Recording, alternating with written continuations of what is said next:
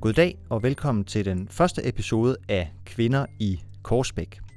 Det er en podcastserie på tre, produceret af Biblioteket Frederiksberg, som baserer sig på en samtalesalon om kvinderollerne i tv-serien Matador, som blev afholdt på Biblioteket Frederiksberg i slutningen af oktober 2018. Her var der mulighed for at diskutere og debattere de mange mindeværdige og vidt forskellige kvindeskæbner, som Matador det er så rig på. Og i den her podcast-serie, der skal vi høre optagelser fra arrangementet og i det hele taget prøve at blive klogere på, hvad det er, Matador fortæller os om kvinders roller i samfundet generelt. I dag, såvel som i den periode, serien den foregår i. Jeg hedder Morten Amitsbøl, jeg er kulturformidler på Biblioteket Frederiksberg, og til at hjælpe mig med at præsentere optagelserne fra samtalesalongen, der har jeg fået besøg af dig, Mathilde Anhøj. Velkommen til. Tak skal du have. Du er forfatter, foredragsholder, podcastvært og ekspert i tv-serier blandt andet.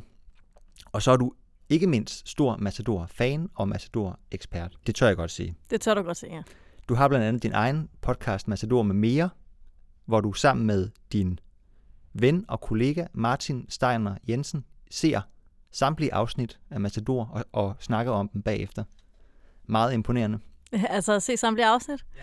Jamen, det tror jeg, der er mange danskere, der så kan tage til sig, at, øh, at øh, der, jeg tror, vi er mange, der har set samtlige afsnit ja. mange gange. Ja. Det var også dig, der var vært for samtalesalongen øh, her på biblioteket.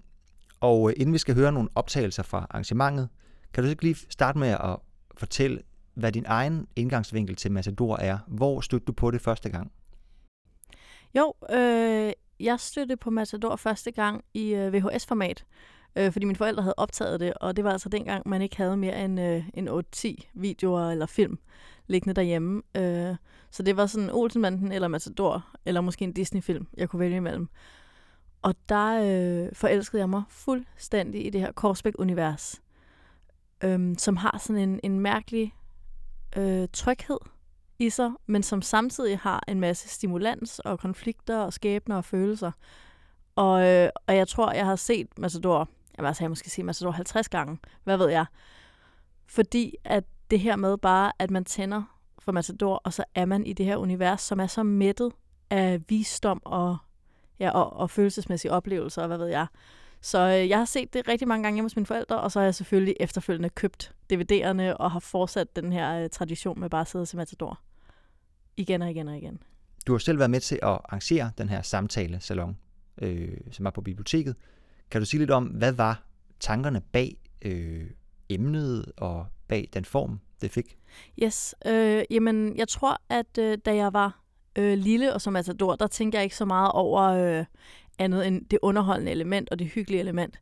Men øh, de senere år er det gået op for mig, at øh, serien Matador er sådan lidt et sådan hemmeligt feministisk værk. Der er simpelthen øh, de kvinde, øh, kvindekarakterer, der er i øh, Matador, er ekstremt imponerende i deres udvikling. Og Matador handler jo rigtig meget om udvikling, og så er det bare interessant, at de mandlige karakterer ikke udvikler sig helt vildt meget, men samtlige af de kvindelige hovedroller er på en sindssyg rejse fra sådan svagelige, skrøbelige, usikre øh, personer, som læner sig meget op af mænd, til sidst i serien, hvor de er hvor det nærmest er kvinderne, der holder sammen på det hele. Øh, både på mændene og på samfundet. Så på en eller anden måde gik det bare op for mig, at øh, det er sådan undervurderet, et undervurderet feministisk værk, Matador i virkeligheden. Og det der så er med, at hvorfor det er vigtigt, synes jeg, når det handler om Matador. Og sådan har det også i min egen podcast. Vi har rigtig meget, når lytterne skriver ind, så er vi det med i podcasten, fordi når vi har med Matador at gøre, må man bare sige, at halvdelen af Danmark er eksperter. Der er så mange af os, som har siddet og set den serie så mange gange og lagt mærke til forskellige ting, har forskellige oplevelser, forskellige observationer. Og det er så givende at høre andres. Øh, og det er sådan, når man så sætter sig sammen, og vi kan dele det med hinanden, så tror jeg bare, man tænker videre. Og det er det, den her serie kan. Den kan blive ved at give. Den kan blive ved med at give nye oplevelser af sig, fordi vi skal snakke om den, om de her universelle temaer med ja, magt og kærlighed og relationer og svaghed og styrke. Altså, det bliver man ikke træt af at tale om. Klart. Nu synes jeg, vi skal høre første del af arrangementet, samtalesalon, og i første del, der er det dig, Mathilde, der giver din introduktion til de vigtigste, eller i hvert fald mest centrale kvindekarakterer i Korsbæk, og ligesom prøve at, at give dine tanker omkring det her emne med kvinderoller i, øh, i Matador. Og i næste afsnit, der skal vi så høre noget af den diskussion, som dit oplæg det så affødte. Så det er det. God fornøjelse.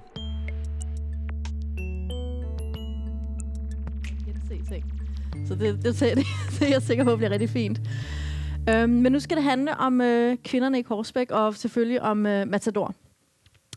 Og øh, Matador er jo øh, vores store danske tv-serie om øh, Mads Skjern, den store, stærke mand, der kommer til Korsbæk og øh, kæmper sig frem, kæmper sig op i samfundet øh, ved at, øh, ja, faktisk ved at kæmpe imod andre mænd. Det er jo sådan, at plottet i Matador bliver drevet frem af mænd hele tiden. Først er det Mads Skjern, der er op imod Albert Arnesen, og så er det bankdirektør Varnes, der er fjenden. Så er det konsul Holm, Viggo Skjold Hansen, så er der noget med byrådssekretæren og borgmesteren, den gamle og den nye. Så der er sådan en, en, et flow af mænd, stærke mænd, der, øh, der driver plottet frem og kæmper for overlevelse, både socialt og økonomisk. Men er det nu også mændene i Matador, der er de øh, stærke, overlevelsesdygtige karakterer? Lad os kigge på øh, liv og død og se, hvordan kønsfordelingen egentlig er her. Øh, vi ved alle sammen, at øh, sadmageren er den første, der falder. Så er det Albert Arnesen. Så ryger købmand Munk. Amtmanden. Herr Schwan. Oberst Hagel. Konsul Holm. Paul Christensen. Ære være hans minde. Ja, og alle de andre, det var sådan, det er fint. Men Paul Christensen er... Ja. Og endelig uh, Lea Andersen. Jubi! Var der nu lighed til og ligestilling til, så faldt der jo lige så mange kvinder i Korsbæk. Det gør der ikke. Der dør kun fru Fernando Møge. Øh, og hun er altså næsten 100, og hun dør, mens hun er op og slås med nazisterne. Så man finder nok ikke, det er næsten en vildere heldedød end fuldmægtig Paul Christensen, som jo dør øh, også for tyskernes kugler.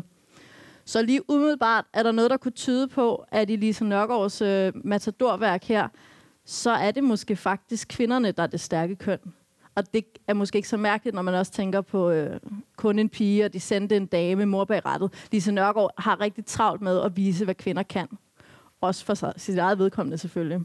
Men øh, Matador, det ved I jo alle sammen, handler jo ikke så meget om liv og død. Det handler rigtig meget om karakterudvikling. Så lad os kigge lidt nærmere på, hvordan øh, mænd, øh, henholdsvis mænd og kvinder, udvikler sig i serien. Og lad os starte med øh, vores hovedperson, Mads Skjern. Øh, da vi møder ham i afsnit 1, øh, så øh, lægger han hårdt ud og viser os alle sammen, at han er en kynisk forretningsmand og øh, i øvrigt patologisk arbejdsnarkoman. Og da vi så kommer til sidste afsnit i Massador, så er han stadig en kynisk forretningsmand og stadig en arbejdsnarkoman. Det er jo ikke, fordi der ikke sker noget med Mads, men man kan ikke tale om en decideret karakterforandring. Han bliver bare mere af det, han var i forvejen. Han bliver måske lidt mindre familiemand og lidt mindre sådan kærlig og omgængelig, og lidt mindre kristen har man på fornemmelsen, fordi han bliver mere optaget af, af det sociale hierarki og status hops. tops. Men øh, stor forandring er det ikke. Så er der den anden, Alfa, han i serien, Hans Christian Varnes. Øh, da vi møder ham, så er han jo øh, den godmodige, øh, ikke super ambitiøse bankdirektør. Han prøver bare at gøre det bedste derhjemme og i banken.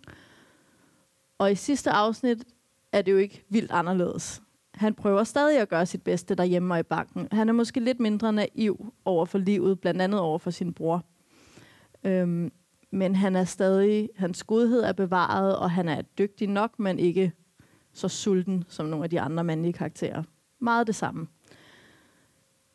Så er der Christian Skjern, som jo er svær ikke at holde af, sympatisk og øh, dygtig til sit job, og lojal og kulturelt interesseret. Bare all-around good guy, i, øh, da han ankommer til Korsbæk, og fuldstændig all-around good guy, da vi siger farvel til ham.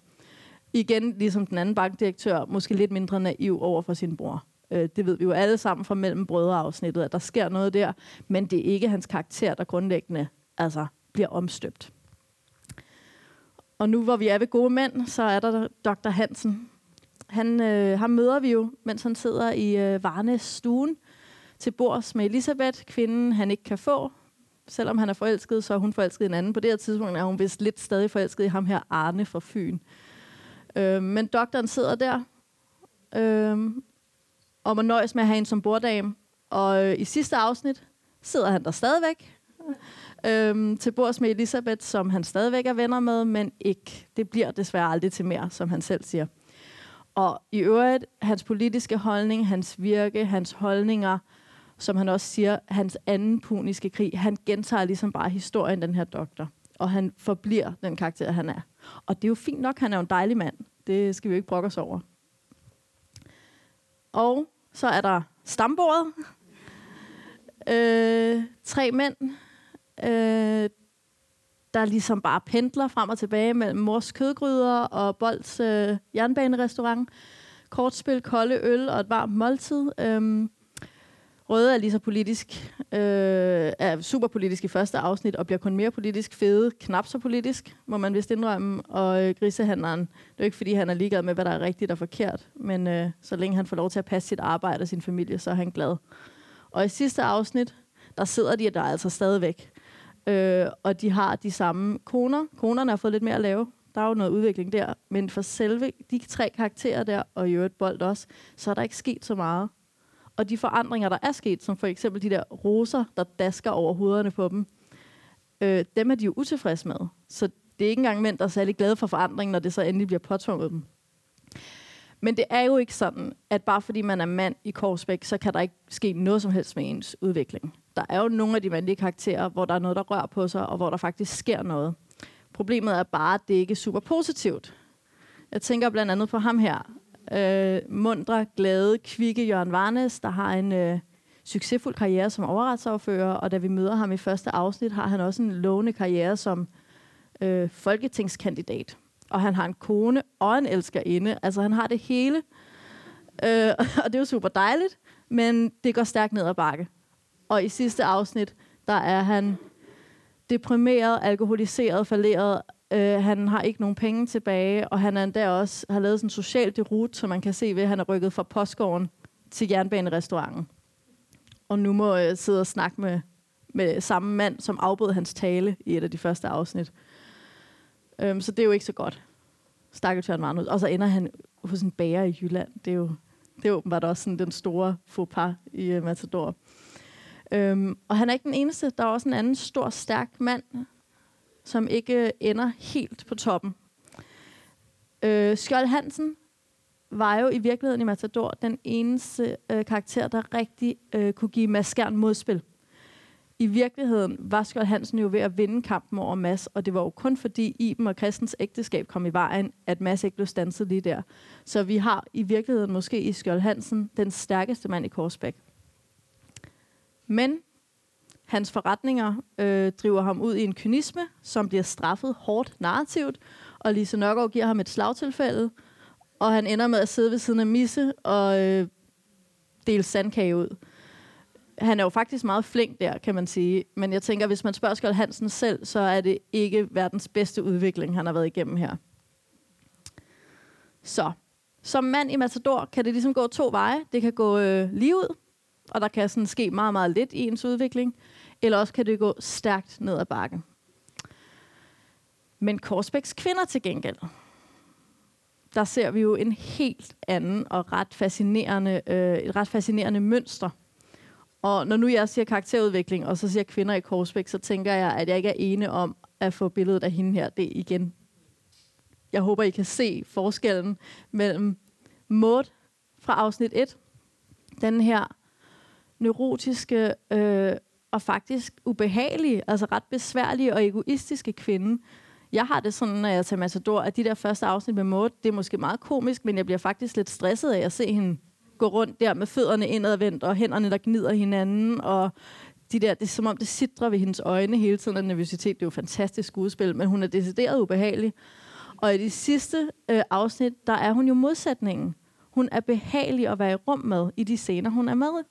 Hun er varm, og hun er kærlig, og hun er støttende. Hun har jo beholdt noget sart i sig. Hun er jo ikke sådan... Altså, der er jo stadigvæk noget elegant, som, som Hans Christian jo siger i talen til sølvbrylluppet, at øh, det her med, at hun, hun har den her sarthed i, i herr Jørgens modeller, men hun er også stærk som en elefant. Og det er måske lidt svært at få øje på i afsnit 1, men man er ikke i tvivl øh, i slutningen af serien. Så spørgsmålet er, hvordan den her vilde, vilde udvikling med to karakterer, som virker så forskellige, når man sidder og betragter dem udefra. Hvordan er den sket? Og der tænker jeg også, at de fleste af os nok tænker på det samme afsnit.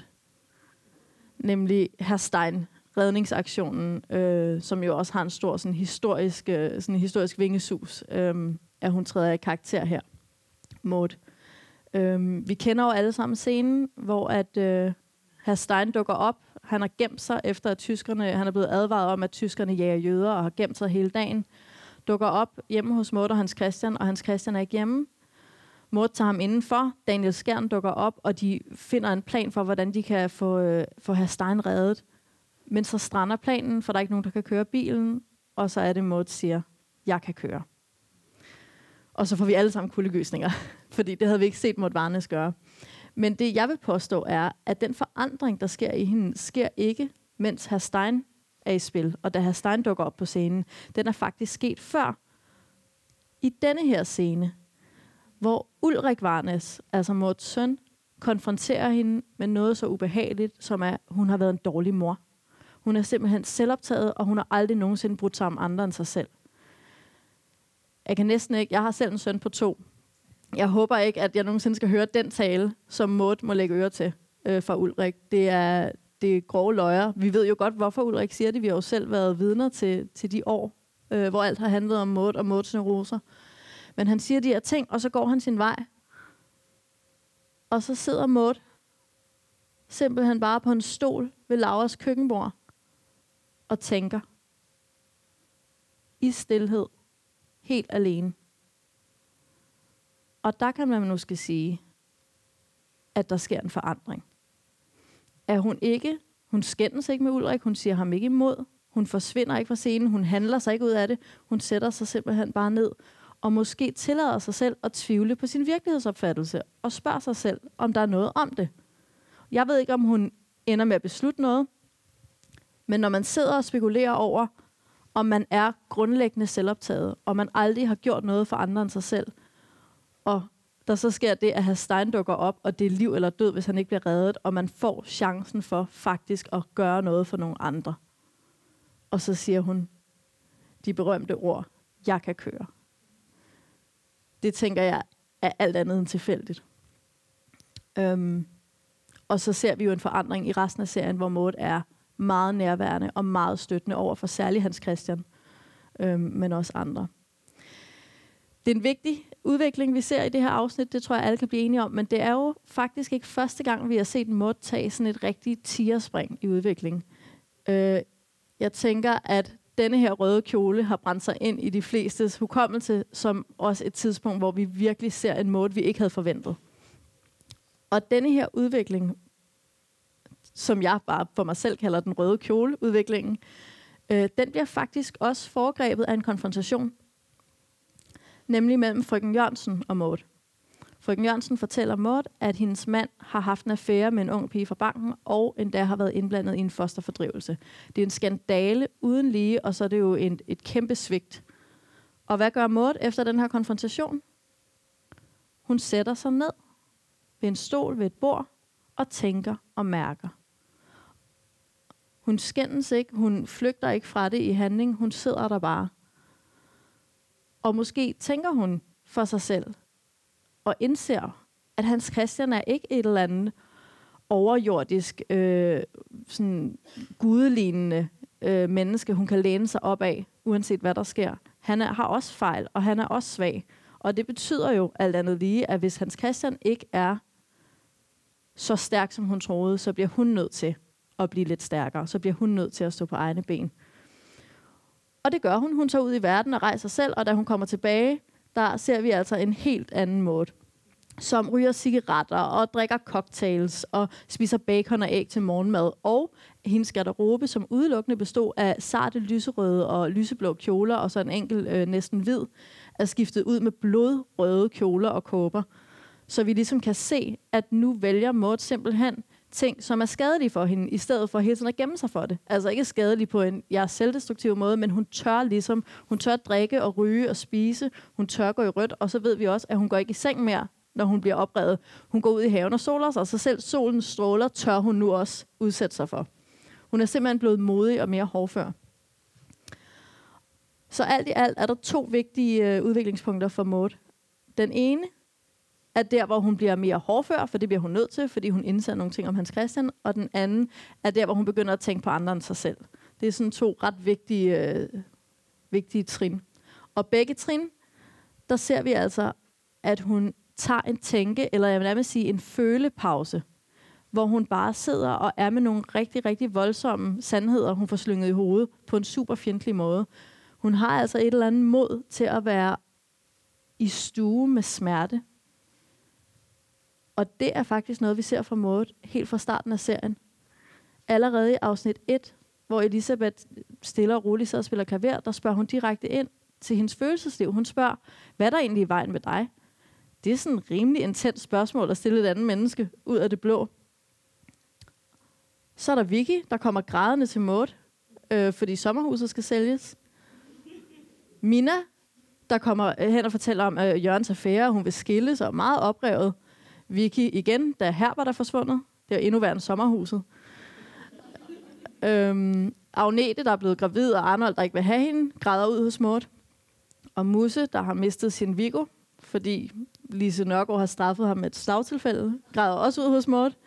Og så endelig den mest ikoniske bekendelse, måske i hele Matador, da Misse får skade og kommer til at slå sin mand ihjel der er det også mor, der må høre på det. Og det er endda meget specifikt, for Misse beder faktisk Hans Christian om at forlade rummet, for hun ved godt, det er Maud, hun skal tale med. Det er Maud, der kan det her. Det er Maud, der kan rumme den her smerte.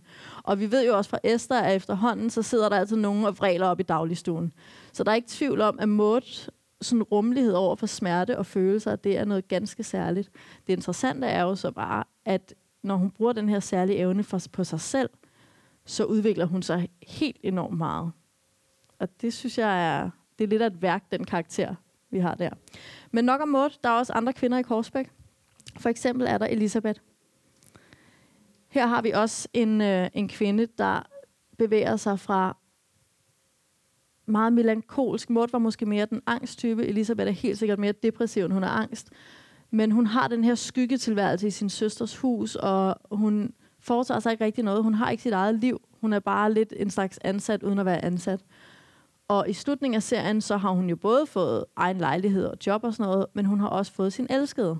Noget, som hele serien jo starter med, at hun ikke har været i stand til at insistere på.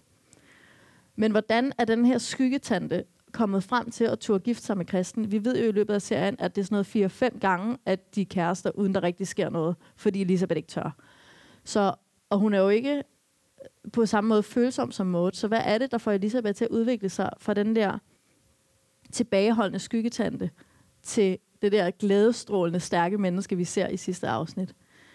Og der tror jeg, at øh, det, der er Elisabeths store force, er en eller anden form for politisk tænkning. Det er der, hun finder sit mod i virkeligheden. Første gang, vi ser Elisabeth i sådan en politisk øh, hjørne, det er, da hun er til foredrag med forfatterinden Frida Fugt, og konsulente Holm er helt op at køre over, at Frida Fugt vil have, at kvinder skal arbejde. Og Elisabeth siger faktisk, helt stille og roligt, men meget modigt, jamen hun sagde der meget, der var rigtigt. Hvorfor skal kvinder være afhængige af mænd? Og afsnittet efter, der flytter Elisabeth fra Hans Christian, starter sin, en selvstændig virkelighed som musiklærerinde, og lever faktisk selvstændigt resten af sit liv, efter den her scene. Anden gang, øh, vi ser det politiske bane vej for noget privat, er da hun øh, taler og en fosterfordrivers sag. Hun forsvarer det her med abort og kvinders ret til abort. Og der, det er en skandale øh, i familien Varnes og i generelt i overklassekredsen i Korsbæk. Og det, der sker efter, er, at Kristen kommer til hende med avisen, og Elisabeth faktisk genoptager deres forbindelse. Måske fordi, at når man alligevel har forarvet hele sin familie med noget politisk, så det, gør det måske ikke så meget, at man også har en ven, de ikke altså, sætter pris på. Så man kan ligesom se, hvordan at i den politiske verden, der ved hun, hvad hun synes, og hun er mod til at sige det. Og det giver hende noget, sådan, noget plads til så også at, at gøre lidt, som hun vil i privatlivet. Øhm, og hendes politiske overbevisning vokser og vokser. Og til sidst, så er det sådan, at hun skændes med konsulenter Holm om kvindesagen, fru Skjold Hansen om tyskerne, og med Obersen om fredsarbejderne. Og hun er ikke til at have med at gøre, og til sidst bliver hun også frihedskæmper. Og som frihedskæmper foretager hun en handling, som jeg tror er ret symbolsk. Nemlig den, at hun tager sin nøgle til familien Varnes' port, giver den til sabotørerne, der springer øh, en bombe til, fordi tyskernes vognpark ligger i Varnes baghave. Men det, der jo sker, er, at Elisabeth deltager i sabotage for det, hun tror på, på grund af sin politiske holdning. Og prisen er, at hun slår skov i Varnes facade. Der bliver simpelthen slået vinduer i to i familien Varnes hus. Og Elisabeth må erkende det dagen efter, da hun sidder og snakker med Maud, at der kommer vagter nede ved muren, og det går ud over hendes familie, det hun har gjort, men hun mener, hun har gjort det rigtige. Fordi familien er ikke lidt skadet som sådan, det er mest deres facade. Og da hun har lavet den handling, så er der ikke længere noget, der holder hende tilbage fra også at gifte sig med kristen. Og det annoncerer hun jo også bare fuldstændig uden tøven og frygt. Og det er en helt anden Elisabeth, end vi har i første afsnit. Hun siger bare, jeg har giftet mig. Og så er den ikke længere. Og det er jo også må man sige. Det er jo interessant, at det politiske faktisk kan skabe vejen for det private. Men der er noget med Elisabeth, at hun har ikke samme klarhed omkring, hvad hun egentlig vil i privatlivet, mens i det politiske, der ved hun bare, hvad hun synes er rigtigt, og hvad hun synes er forkert. Og det bruger hun så til at blive modig. Og Agnes kommer vi ikke udenom, når vi taler om udvikling i Korsbæk. Og Agnes har en mega stor udvikling, også psykologisk. Men det mest interessante ved Agnes er faktisk, at hun jo starter som øh, altså den konkrete økonomiske udvikling. Agnes er en af de fattigste kvinder i Korsbæk. Hun har ikke engang fået hele folkeskolen med. Hun kommer fra en, en, øh, ude på landet og har kigger muligvis på en skæbne som tyne for evigt, uden nogensinde at avancere eller have sit eget. Men hun får sit eget. Og det taler hun jo meget om, at hun skal have sit eget. Og vi tror alle sammen, hun taler om ægteskabet og hjemmet med, med røde. Men det viser sig jo så, at det der få sit eget, som hun får, det er noget helt andet og meget større. Hun får sin egen økonomiske selvstændighed. Men ikke nok med det. Hun skaber også økonomisk uafhængighed for mere end 50 kvinder i Korsbæk. Vi får jo at vide, at hun har så mange ansatte. På et tidspunkt er det, er det mere end 50. Jeg tror også, det er flere. For der er jo både bakkerne og sørt. Der, det ved I alle sammen bedre end mig. Det skal vi heller ikke ind i, det når vi ikke. Men dem hun, øh, dem, hun ansætter, er jo kvinder, som ikke har nogen indkomst. Som overhovedet ikke har noget øh, grundlag øh, økonomisk. Og dem, man kan jo sagtens tale om, at hun gør det for sin egen skyld. Jeg tror ikke, hun er sådan en stor øh, redningskvinde på den måde. Men da Agnes er færdig med Korsbæk, der er der altså betydeligt flere kvinder, der tjener penge og kan forsørge sig selv, end før hun startede sin business. Og hun er ikke den eneste, der gør en forskel for sådan det korsbækske, korsbækske kvindekøn. Øhm, vi har også Ingeborg, som også har en udvikling igennem, og også helt sikkert også mental, men lidt ligesom Agnes er det vildeste faktisk, at hun kommer hele vejen fra grisestallen til at være frudirektør Skjern, og meget tæt ven med baronen. Så det er ligesom sådan, hun kommer fra, fra noget rimelig lavt, altså ikke fordi Katrine ikke har penge, men sådan, hun kommer op og bliver en af de fineste damer. Ikke? Men hun gør også mere end det. Hun bliver ved med at sluse de, den magt og de penge, som Mass har. For Ingeborg har det jo ikke selv, som Agnes har. Men hun tager ligesom hele tiden penge og magt fra Mass og får det sluset ud til andre kvinder. Og første gang er her, da hendes skoleveninde Emilie øh, er helt ud af den, fordi taget render laden og gården er slidt. Og Ingeborg introducerer en for Mads, og vupti, så, øh, så er den fikset. Agnes får syet gardiner, og der bliver givet en højstol videre. Øhm, uden, selvfølgelig uden en krone. Det var Ingeborg, der er sådan godgørende. Øh, stuepigerne får langt højere løn hos Ingeborg, end de gør andre. Og der skal man jo huske, det er jo kvindejobs, det her. Det er jo ikke tilfældige mennesker. Det er jo ikke kun dårligt stillede, hun, hun øh, sørger for at lønne bedre. Det er jo kvinder. Og hun sørger for Gudrun for en videreuddannelse og avancere. Hun sørger også for i sin egen klasse, i overklassen, at insistere på for eksempel Ibens ret til at være anderledes, og påtager sig Ibens pligter, sådan så hun direkte sørger for, at Iben kan få mere frihed. Og ikke frihed for hvad som helst. Frihed for forventninger til lige præcis kvinder.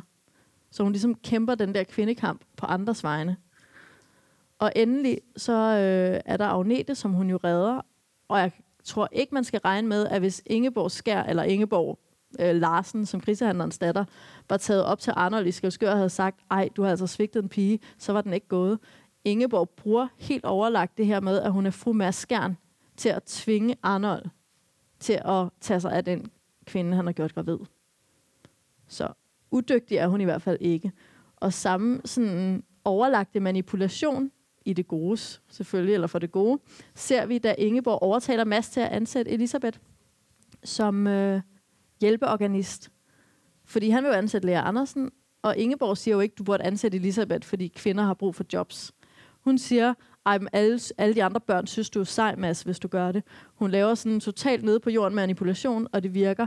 Men det interessante er, at Elisabeth på det her tidspunkt, hvor Ingeborg træder ind og skaffer hende det job, sidder og overvejer at flytte ind til mami og blive hendes barnpige. Elisabeth er altså få åndedrag væk fra at gå tilbage til en tilværelse som skyggetante, da Ingeborg sørger for, at hun får et job. Yes. Og så til en helt anden type. Og det er faktisk, øh, nu taler jeg om øh, Vicky og om Iben. Og der er rigtig meget, de ikke har til fælles. Men det var faktisk en lytter, der påpegede over for mig, øh, en matador med mere lytter, der påpegede, at de, øh, de har fuldstændig samme skæbne. De her to, bare forskudt med nogle år. Øh, og de er også lidt samme type. De er de her sociale, udadvendte kvinder, der trives sindssygt godt blandt mennesker. Øhm, så har de også begge to en øh, meget dominerende far. Den ene har Obersten, den anden har Viggo Skjold Hansen. Og de vil godt hjemmefra, og de keder sig, og der skal ske noget, så de gifter sig begge to med en i sammenligning med dem måske ikke vildt spændende mand. Øh, og også ret konventionel mand, hvis man sammenligner med de her typer, vi giver i dem. Den sociale type, den udadvendte type. Og de her mænd er jo endda sådan skygge af hinanden. De sidder i samme hus. Det er Kristen, der kommer ind og overtager Albert Arnesens øh, de gifter sig med henholdsvis Albert Arnesen og Christian Skjern. Og Kristen overtager Alberts hus, og både Vicky og Iben får oplevelsen af at flytte ind i den her lejlighed, den samme lejlighed, og på mange måder det samme kvælende ægteskab, hvor at der bliver forventet, at de sylter, og sådan ting, de bare ikke gør, og øh, de reagerer på det ved at øh, fylde huset med deres redselsfulde venner, og smutte til København, og bare generelt ikke opføre sig super kærligt. Og til dem, der sidder og tænker, at Iben er bare mega usympatisk, men Vicky er så, så husk også lige, at det er måske lidt nemmere at tilgive Vicky, fordi vi kan jo ikke lide Albert. Mens når Iben er streng ved kristen, bliver man ked af det, fordi man holder over af kristen. Så, men altså, de er faktisk ikke super forskellige. Og da de endelig kommer ud af de her ægteskaber, så bliver de mega glade og venlige begge to. Iben når kun at være venlig i sådan en tre kvart afsnit. Øh, men de taler begge to om øh, ægteskabet. Vicky siger, at hun var 20, da fælden klappede, og nu har hun aldrig haft det så godt. Og Vicky taler om, at der skal ikke flere trammer i det her bur, og da hun så får skilsmissepapirerne, kalder hun det for sit frihedsbrev.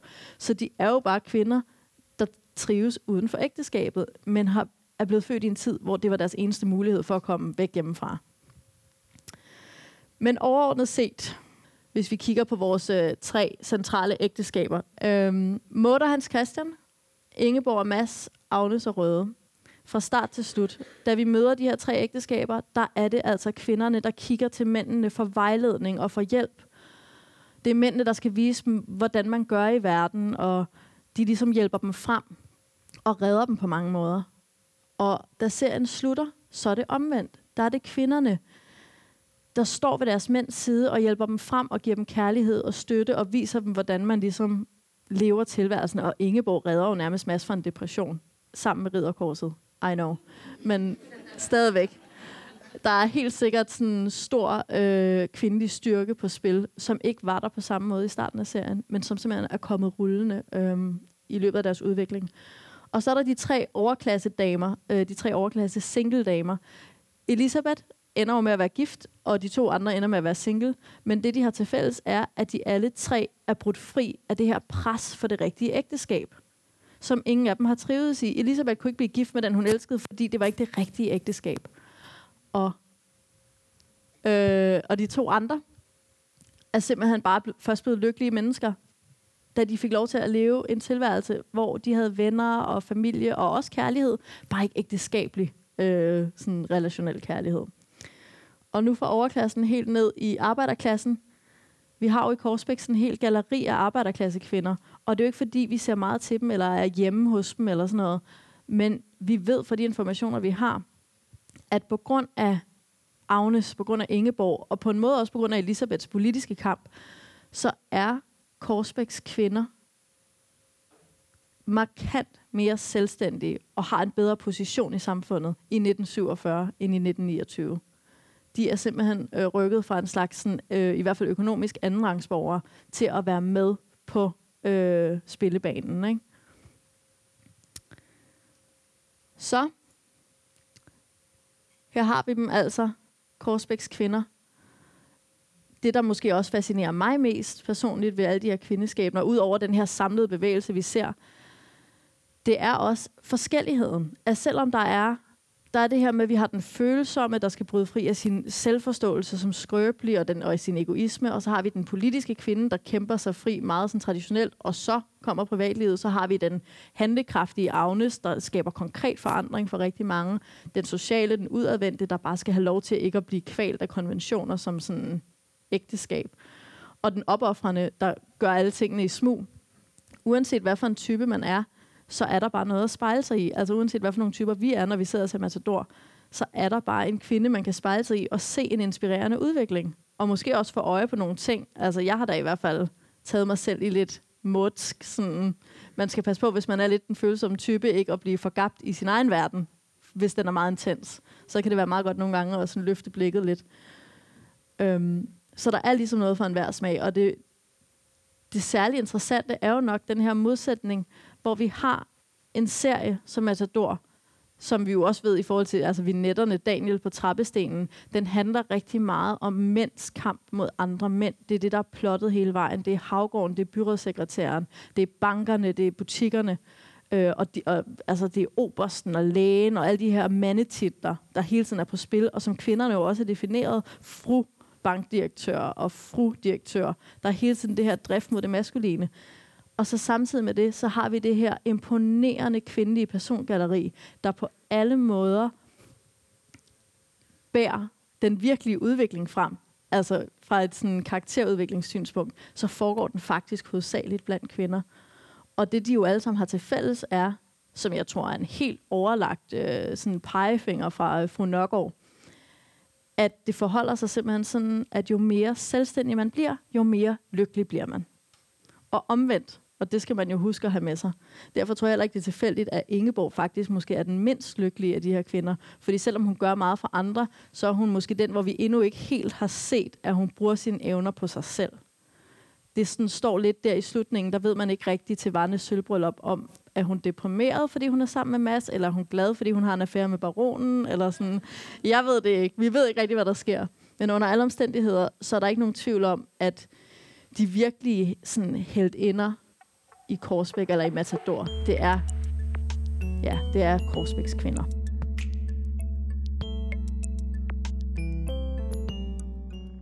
Du har lyttet til første episode af Kvinder i Korsbæk, en podcastserie produceret af Biblioteket Frederiksberg.